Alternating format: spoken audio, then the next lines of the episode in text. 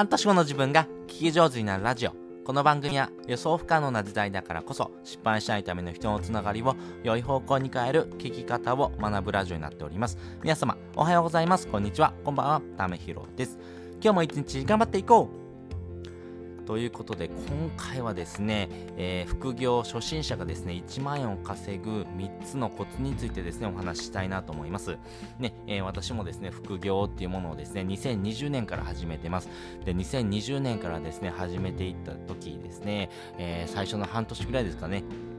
えっと、アフィリエイトでですね、えー、ようやく稼げたのがですね、162円でした。この162円を稼ぐまでにですね、結構長い時間かかりましたし、自分の中でもですね、ああ、やっぱダメなんだろうなっていうふうに思ってたんですけども、そんな私でもですね、あ、ようやく稼ぐことができたんだな、自分の力でお金を稼ぐってこんなに大変なんだなっていうことも、えー、しみじみとですね、実感したっていう体験があります。まあそういうような体験を経てですね、まあ副業のですね、初心者がですね、1万円を稼ぐというところのですね、えー、ステップをですね、ちょっと3つに分けてですね、お話したいなと思います。あの、自分自身のですね、体験談も交えてですね、お話ししますんで、よかったらですね、参考にしてみてください。で、先にですね、3つのコツについてお話ししておきます。まず1つ目、ブログアフィリエイト。2つ目、やることは同じ。3つ目、やってる内容は少し変えるということです。それぞれ解説していきます。まずですね、えー、まずブログアフィリエイトというところをですね、始めてみましょうということです。まずはですね、えー、ノートとかワードプレスをですね、始めてみましょう。まあ、ブログをですね、書きましょうよということですね。特にワードプレスというものをですね、一旦始めてみるのがいいかなと思います。まあ、ノートでもいいんですが、ノートではですね、あの、このアフィリエイトのですね、記事をですね、貼れないっていうですね、ケースもありますんで、よかったらですね、えー、ノートよりもですね、ワードプレスの方がですね、まあ、自分でですね、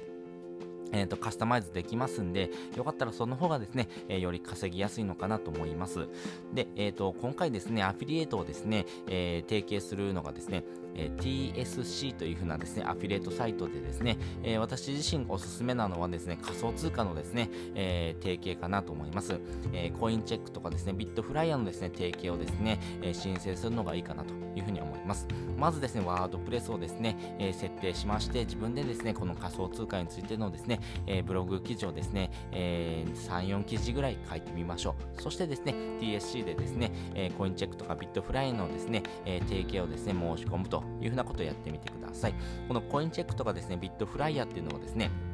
1件1万円のですね、アフィリエイトになっております。そしてですね、これなぜ始めやすいかというとですね、あのこれ無料体験というところにもですね、紐づくんですけども、お客さんがですね、お金を払う必要がないんですね。要はですね、口座開設をですね、促すというものになってます。えー、注意がですね、コインチェックはですね、仮想通貨のですね、口座開設プラス入金というところまでがですね、ワンセットになっていますんで、まあ、ビットフライヤーの方がですね、えー、口座開設というところまでなので、えー、始めやすいのかなと思いますが、まあ、この2つともですね、えー、提携をしてですね、えー、記事を書いていくということがですね、大事かなというふうに思っています。で、2つ目、やることは同じということなんですけれども、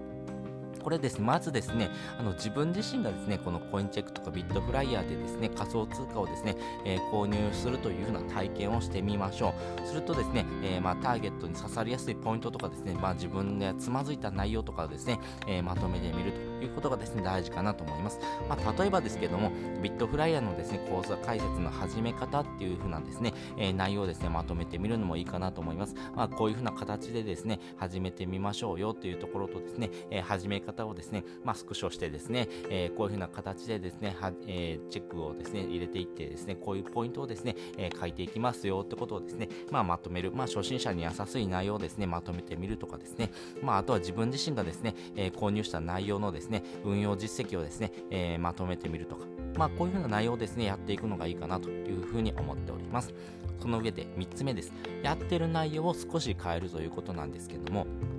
これどういうことかというとですね、まあ、例えばですけどビットコインがおすすめですよって言ってもですね、えー、結構売れないと思います。で、2つ目はですね、ビットコインがおすすめですよ。理由はですね、えー、こういうふうな理由だからですよっていうのはですね、まあ、ちょっと売れるようになってくるのかなと思います。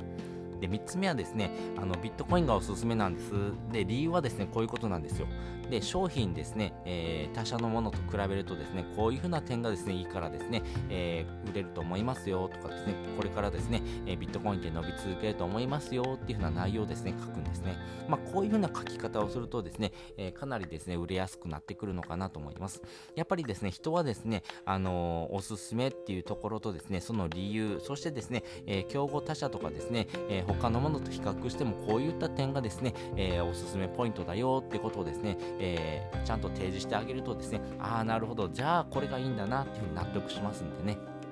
まあ、そういった内容ですね、少しずつ自分の中でですね、こういう風なですね、書き方の方がいいのかなとかですね、こういう風な一文をですね、入れた方がですね、より分かりやすく伝えられるかなとかですね、やっぱり、えー、この読者の人がですね、えー、このブログを読んでですね、あ、なるほど、こうやったらいいんだなとかですね、自分のですね、悩みとかですね、あ、なるほど、こういう風なところがですね、ポイントなんだなっていうですね、分かるような気づきをですね、与える、要はですね、えー、読者の人のですね、えまあ、未来をですね、少しでもいいので、え良い方向にですね、え前向きに変えてあげるようなことがですね、できるとですね、あなたのですね、ブログからですね、アフィリエイトが発生しやすいというところになりますんで、まあ少しでもですね、えターゲットに刺さりやすい内容とかですね、まあこの人がですね、えー、まあ見るんだったらこういうふうな内容だなとかですね、まあ、特にですね、主婦の人がですね、えー、見るんだったらですね、やっぱこういうような比較っていうところはですね、かなりですね、ポイントになってきますし、まあサラリーマンとかですね、あの本当に副業初心者とかっていうようなところであればですけども、